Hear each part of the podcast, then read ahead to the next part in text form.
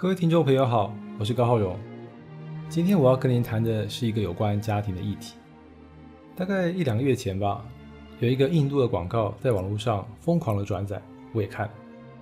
那广告内容呢是描述一位父亲，他看见女儿的丈夫就和自己以前一样，把持家的重担、那些家事全都落在妻子身上，然后自己呢坐在沙发上置身事外的样子。完全没有想过要帮助妻子，这一幕让这位父亲回想起自己过去在家庭中的角色，跋扈嚣张，好像是家里的国王。他突然醒悟了，回到家开始懂得帮忙妻子做家务。浪子回头当然是非常可贵的一件事，但他终究避免不了事后弥补所不能弥补的那些遗憾。现实生活中，做父母。我们该如何才能为孩子树立好的榜样，避免孩子有样学样，进而学坏，或者把错误的夫妻之间或者两性之间不平等的行为误以为是正常现象？这是我们谈咨询也好，教育也好，或者两者交界的教育心理学也好，很重要的一个课题，就是我们如何去体察他人。然后，因为人都有体察他人的这样一个天性，那我们为了避免。让孩子在体察与认知方面产生了错误的理解，夫妻关系该如何经营才好？那这其实是一个很重要的现代课题，就是如何建构一个平等的夫妻权利。那这个夫妻权利，它其实背后隐含的就是两性的平等关系。所以接下来要谈的，也就是本节主题，我想一言以蔽之呢。简单说，就是如何避免成为孩子的坏榜样。那通过这一点，我们来谈何为夫妻平权。那既要谈平权，首先我们就要了解什么是权利。学者 Conter 他定义权利，他说权利是一种能力，他所展现的向度不仅在于影响他人，同时也在不受他人影响或抵抗改变。简单这么说吧，权利从 Conter 的角度呢，它有两个意思，一个就是说是的权利。譬如你今天叫我的朋友说：“给我一杯水。”他把水给你了，你实践你的权利。权利的第二个部分就是说不的权利。当你要朋友给你一杯水，他说：“我现在在忙工作，没有空，你你自己去弄。”他拒绝了你，这个拒绝本身也是一种权利的展现。所以今天你懂得说是，你懂得说不，就等于在展现你的权利。进一步说，什么是夫妻权利呢？台湾的学者张玉佳，他的定义就是：所谓夫妻权利，就是夫妻有意识或潜意识的影响对方的情绪、态度、认知或行为的能力。所以，我们综合前者，可以说，任何夫妻之间是或是不的这种主观意志的表达，基本上它就是一种权利的展现。那在夫妻之间，就是夫妻权利的展现。因为你这个说是跟说不都会对对方产生的影响，所以简单来说，权利就是我想做什么我就能做，说是的权利；当我不想做的时候，我也能拒绝说不的权利。所以，我们回头去看那个呃印度的影片啊，这个片中不平等的夫妻关系，之所以我们说它是不平等，就在于妻子没有办法实行她自己的权利，因为她没有办法拒绝丈夫的要求。等于他放弃了他说不的权利。可是我们要进一步去想哦，什么叫放弃呢？如果今天是被迫的，那还叫放弃吗？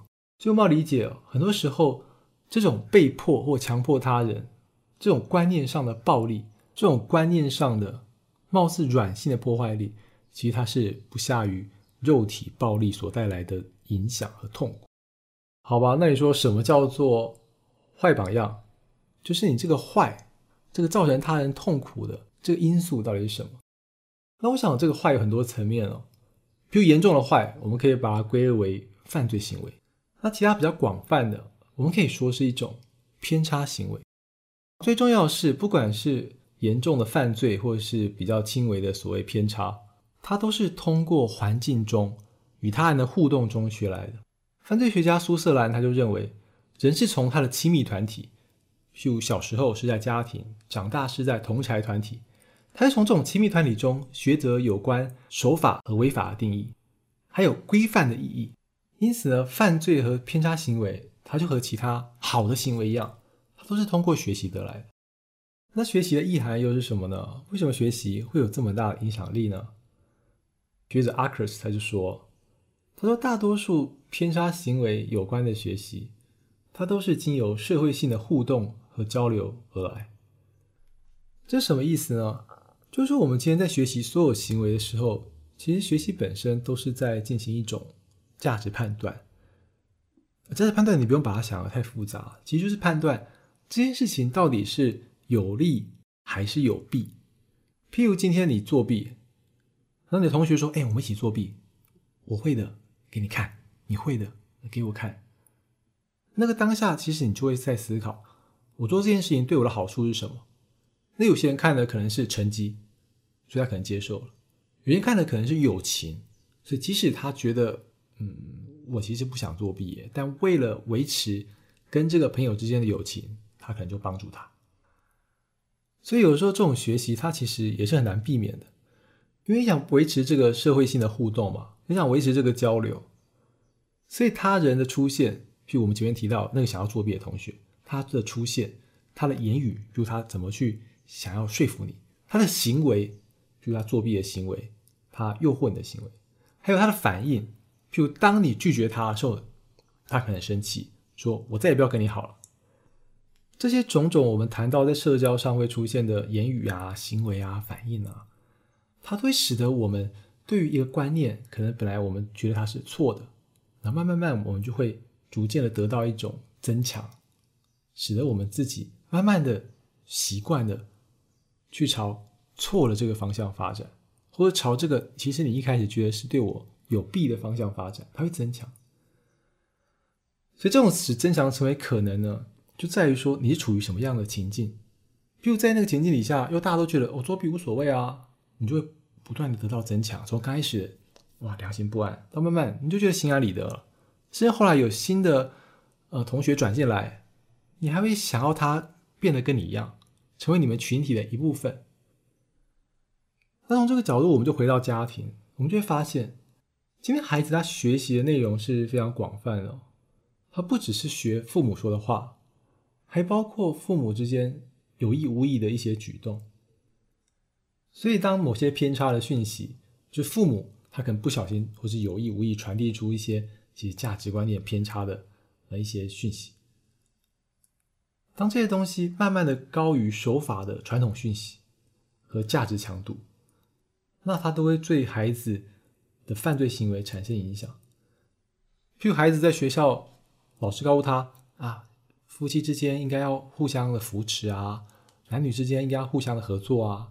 觉得回家看到，嗯，怎么都是爸爸坐在沙发上看电视，妈妈在洗碗、扫地、忙这个忙那个的。他刚开始可能会觉得好奇怪啊，跟老师讲的不一样。他可能甚至会试着去反应，说：“爸爸，为什么你不去帮妈妈？为什么是妈妈一个人在忙呢？”可是当父亲对他的解释，或者母亲对他的解释，让他慢慢的发现，如果他处在这个情况下，对他是有利的。就爸爸告诉他：“哎呀，这种事情就是应该女生去做啊，儿子你不懂，等你以后长大就懂了。”然后或者儿子想要进厨房去帮妈妈，妈妈说：“啊，厨房不是男生进来的地方。”那这些都会强化他错误的想法。而当这种想法强度凌驾于他原本学到的手法的那些传统讯息和价值强度，他就会慢慢的在偏差的讯息和价值强度方面得到增强，直到他不再怀疑这个原则。是不是有问题？好比我看过一个个案，有个个案，他一直想要通过钱来解决家庭中的纷争，而刚开始这是有用的，就是每次他跟他的妻子有些争执，他就会拿钱让妻子买东西来摆平问题。但慢慢的，这观念就被他的孩子吸收了，结果就是孩子也开始习惯父亲用钱来解决亲子之间的问题。所以，当这个来访者他来找我的时候，他希望改善他们之间的关系，能够转换成一些精神性的、情感性的交流，我们就发现很困难，因为那个对价关系已经形成了。那这个观念怎么形成的呢？它就是父亲的价值，它体现成具体行为，让孩子看见，如果你用这样的观点，父亲以及男性他会占据了这个家庭中的角色优势，所以他对于社会良善的概念，比如夫妻之间要敬爱啊、两性平等啊，他就观念动摇。所以最可怕的影响不是孩子知道父母的价值观是错的，进而排斥。可怕的是将错误的价值观以为是对的，并且传承下去。这个传承它就会形成一种暴力的回圈。所以我们常说家庭风暴，家庭风暴。这个家庭风暴的风不是只会往内刮，它也会往外刮。譬如过去我们往往将家庭的不良影响着重在家庭暴力，像是受虐儿童之类的议题，但我却忽视了错误价值观的植入。它同样会带给儿童致命的影响。错误的价值观会让孩子未来在择偶或处理自己的关系的时候，他不懂得自己应有的权利需要伸张。譬如女儿的角色，甚至他可能还以为自己觉得委屈，是不是自己的心智不够坚强，或是能力不足，导致无法实践自己从小被建构的家庭角色。譬如我们前面谈的都是儿子嘛，那你想，如果是一位女儿，她会怎么看呢？如果他觉得父亲做的不对，他想要反抗，那这还好嘞。最可怕的是，他觉得父亲是对的，所以当他以后做人家的妻子、做人家女朋友，他想要模仿他的妈妈去服侍他的另外一半的时候，他发现自己很多事情没有办法配合，因为他内心其实是不情愿的嘛，或者对方的要求是不合理的。但他可能却没有意识到当中的不合理，甚至觉得自己的受委屈是自己有问题。那这结果可能就会像我们影片中看到的：当父亲面对自己的女儿受丈夫颐指气使，却丝毫不以为意。那也许有些做人丈夫的会想啊，我老婆又没抱怨，有什么问题？可是我们要知道，家庭的教育它是一环扣一环的，每个人在家庭中扮演的角色，它非但会影响自己和妻子。也会影响孩子，那未来呢，可能就影响孩子的家庭。那我们从更大的角度去看，它就会形成一个社会错误的价值观啊。那这个是不是就会成为社会的负担呢？所以今天我们从教育的角度，我们来看，前面谈学习，那教育有一个理论叫做社会学习论，那它里面就讲，研究显示，如果父母经常参与孩子的生活，保持良好的沟通，并总是能够将亲子间的问题有效解决，那这个能够增强孩子的适当行为。但相反的，如果孩子总是从父母身上学到不良行为，发展到家庭以外的人际场域，那这很可能会造成孩子在学校之中遭受同才团体的排斥。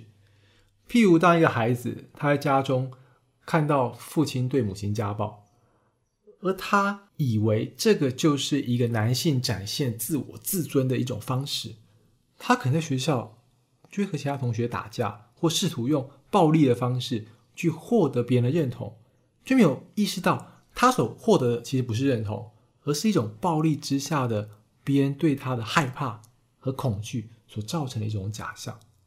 那以前学校的时候，我们看过这样的例子，有一个男孩子，他还在家里面呢，总是看到父亲。毫不掩饰的对家中的女性成员，就是他的妈妈、他的姐姐，有不当的接触。这个不当，大家可以想一想，什么样的不当？所以他学校呢，就有很大的几率会对女同学做出各种轻浮啊、不具当的举动。那这个都会造成他受到处罚、被排挤。那你说他今天在学校被处罚、被排挤，会怎么样？就影响到他的学习成绩就很低落。然后这些不当行为呢？他经过学校管教，可是管教有没有用？效果不大，因为他今天回到头到了家里，家庭上没有人会导正他的观念。他在家里面继续看到父亲是嚣张跋扈，但是却是得意的那一方，所以这会加深孩子内在观念的冲突，而且也会加重他在学校是疏离的，在家里面也会是疏离的。那有的时候严重一点。可能就会造成一个孩子慢慢的形成一种反社会的人格。那么我们该怎么做呢？那首先就是我们必须建立一个平等的夫妻关系。那你说这个只是为了夫妻其中一方吗？正如我前面说的，这不只是关系到先生或妻子，它关系到是整个家庭的成员，以及未来孩子是不是能够拥有一个幸福家庭很重要的因素。为了让孩子在一个心智健康的环境中成长，那最根本就是要建构一个健康的夫妻关系。这种健康不是演出来的，而是发于夫妻双方对彼此的爱、尊重与自重。男性必须要站在主动的地位去善待妻子，做一个懂得尊重女性的好丈夫。那你说我怎么老谈男性呢？因为确实研究结果告诉我们了。男性是传统性别角色的受益者，就这是一个继承的事实。就好像为什么今天谈社会公益，常常在检讨资方，不检讨劳方？因为现实摆着就是过去的这几百年，资方狭带在市场上，尤其是在政治上各方面影响力，他们是受益者啊。所以，我们在这个角度，当然是要帮助弱势者，帮助那些需要帮助的人发声。那过去这几百年时间，男性他就是主要的受益者。所以作为男性，像我是男性我想放弃自己的权利，它其实不是一种阉割了，就不是要让你变得好像不是男人。如果男生不愿意放下他的权利，那会导致什么样的结果呢？学者张玉佳他的调查就发现，通常在两性平权发达的社会，今天夫妻要撕破脸了，基本上妻子她会有两个策略。一个策略就是增加和先生协商的成本，另外一个就是增加协商的效益。什么意思呢？前的意思就是说，好，你不愿意割让你的权利是吧？你男生是老大是吧？好，我就让你未来的日子会过得更难受，会失去更多，所以还是增加了先生协商的成本。就你今天跟我谈啊，你要跟我吵架是吧？我让你的吵架的成本变高。那后者什么叫做增加协商的效益呢？后者就让先生了解，如果你愿意让我们彼此之间的关系更平等，相信我，以后你的日子，我的日子都会过得更好。当中我们前面谈到的协商成本、协商效益，其实与其说在这个吵架或者是协商过程中，他转嫁给男性了。让男性放下他的权利，不如说他其实是在转嫁给整个家庭，他会拉低整个家庭中的幸福感。譬如我们前面谈到这两点，什么叫增加先生协商的成本？我谈到他就是让先生未来日子不好过，他让他意识到这一点。可是同样让先生的日子不好过，他采取的手段可能会影响到孩子啊。譬如本来每天这个妻子在家是会做晚饭，他决定我不做了，吃什么你来想办法。本来孩子回家是有晚饭可以吃的，突然没有晚饭了，为什么？因为妈妈又让先生不好过，结果呢，孩子就在这个过程中，他就被迫遭了殃。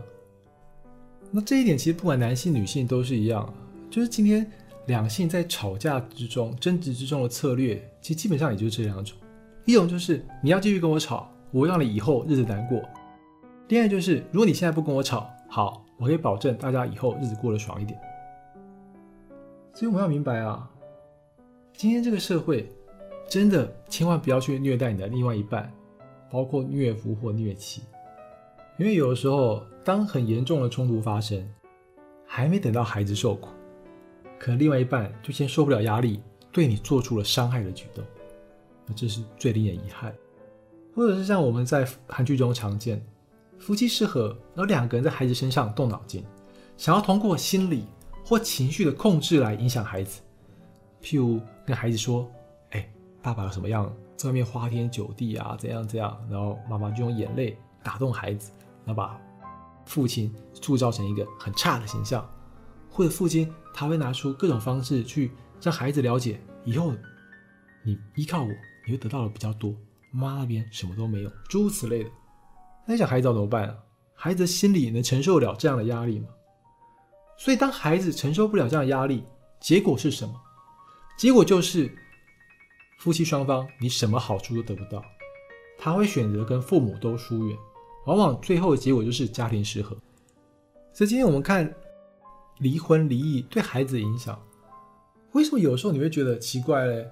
我今天对孩子不是不好啊，我另外一半对孩子也没有不好啊，我们就只是离婚嘛。但你仔细去想哦，你对孩子的这个好当中，是不是也有牵扯到一点无意识的对于另外一个人的贬义呢？你不断通过我对孩子特别好，来让孩子了解到，你看你妈妈或者你爸爸对你多么差，所以我才要跟这个人离开。孩子夹在中间，他能怎么办呢？当他没有办法做出充分的判断，当他没有办法维系这个三人之间的平衡。他可能就只能选择疏离，而疏离就很容易造成我们前面提到的家庭失和。想一想，如果今天你做人做到这个地步，你还奢望要有一个和乐的家庭，年老的时候有人帮你送终，这是不是天方夜谭呢？接下来我们就谈一谈，既然我谈夫妻平权，那么从夫妻平权的角度出发，一个理想家庭是什么样的概念呢？就是 Olson 哦，他说一个理想的家庭就是所谓的平衡型家庭。所谓的平衡型家庭，就是指一个家庭他们的凝聚力和弹性不至于过高或过低，它允许家庭的成员拥有适度变化的空间，并符合家庭成员彼此的需要。好比说，一个平衡型家庭中的成员，无论角色，都能适当的表达自己的情感。然后这样的家庭关系，它是平等而民主，在问题解决的时候，也具备明确弹性的规则。家庭凝聚力高，家人间彼此的关系很紧密，彼此了解，互相关怀，但又不至于对其中的成员过分依赖，造成无法独立的情况。也就是他能够确保家庭成员每个人既能做自己，可是因应不同的情况。又能弹性的调整，那这样的家庭呢，它就可以确保家庭成员，尤其孩子的成长历程趋于完善。从另外一个方面呢，我们用另外一位学者贝佛的五项度来说，所谓的平衡家庭，它具有五种特征。第一个就是家庭结构亲密，但不过分依赖。那从夫妻平权的角度，等于夫妻之间的关系。你们是一种合作的关系，而不是一种少了对方就活不下去的关系。简单来说，今天你尊重对方，而不是用操控的方式来维系家庭成员之间的感情。所以，譬如说，呃，有些家庭成员当另外一半要独立的时候，他会产生出很大的焦虑，甚至会用一些很勒索性的字眼，譬如“我养你这么大，你却这样这样对待我”。之类的，那它等于就是过分的朝向依赖，而不是走向一个健康的亲密。第二点指的是家庭功能在内人外人眼中健全且一致，等于就是所谓的健全家庭，不是一个演出来的状况，不是演给大家看哦。你看我们家庭好和乐哦，然后分享好多家庭出游的照片，它应该是内外一致的。对于家庭成员来说，对于外人来说，他们看到的都是同样的一种真相，所以它是发自内心，是真诚的。然后第三个很重要的就是，家庭成员彼此之间应该要鼓励协商，然后鼓励大家履行决定。那这就是一种民主化的一种家庭的氛围。那当你鼓励大家一起协商、一起决定，其实一起协商的过程，它就是一个促进家庭亲密的一个过程。因为大家都成了家庭中有权利互相照应的一份子。那第四点呢，就是希望家庭成员他要具备清楚沟通、互相了解、接纳和承担自己责任的自主性。就我们今天谈所谓的独立，不是说脱离家庭叫做独立，而是你不需要脱离家庭啊，你可以一辈子跟你的家庭保持良好的关系。但重点是，你们彼此之间有良好的沟通管道，能够互相了解彼此。是在了解的基础上，我们去谈尊重。然后最重要的是，我们能够接纳彼此。每个人都有他的缺点，每个人都有他的局限。然后最重要的是，我们用什么方式来表现自己的自主性呢？表现自己真的独立了呢？用你确实能够承担自己责任。这样的一个方式。那贝博谈到的第五点就是家庭成员间的情感表达顺畅，这很重要。气氛良好，彼此间都能互相关怀与同理，所以跟第四点环环相扣。你要怎么去呈现你是独立自主的个体呢？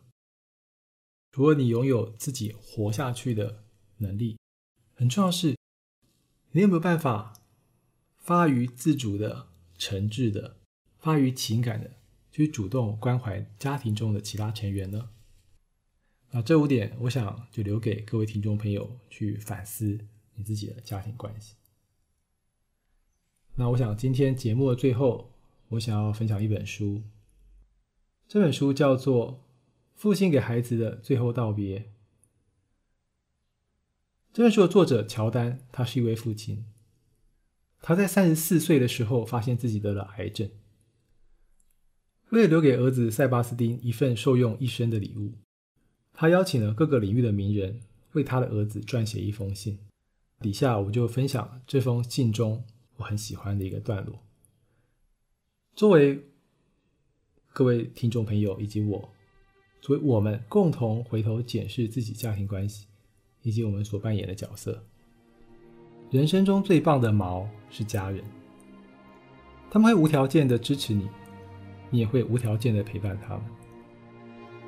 在你情绪低落的时候，他们会安抚你，引领你走出低潮。在你成功达成目标，他们会与你一起庆祝这个难忘的时刻。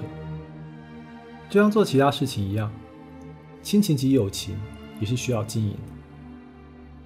在他们需要协助的时候，你要尽你所能的帮助他们。要懂得与他人合作，本着诚信的态度与人交往，才能建立良好强健的情谊。随时注意是否有自己帮得上忙的事情，尊重他人的独特性，并且适时伸出援手。人类是群居的动物，彼此依赖，共生共存。人们的力量是相当强大的。地球上的每一个人都很重要，每个个体都是独一无二的。在海边散步的时候，想想你生命中最重要的人，你能做些什么令他们骄傲的事情呢？你能从他们身上得到什么启发呢？各位朋友有兴趣可以找这本书来读。节目最后，我想说，所谓的榜样，它是夫妻双方共同扮演。无论你是男性或女性，你都要学习主动关怀。而如果你是弱势的那一方，也请你千万不要被动的放弃应有的权利。最重要的是，所谓的平权，它不只是夫妻之间，而是让每个家庭成员都能活出他的自主性。愿我们都能珍惜我们身边的人，用他们舒服的方式去爱他们，建构一个良好的环境给家人，以为了成全这个共同的爱，而不只是用一厢情愿的方式满足自己无谓的本位主义，好让我们爱得到应有的珍视与重视，最终使我们互敬互爱的行动能够成为一个家庭乃至一个家族永远流传的。珍贵遗产。今天节目就进行到这里，我是高浩荣。不久的将来，我们可能会在大陆见到彼此哦，敬请期待接下来的节目。终于有个美好的一天，拜拜。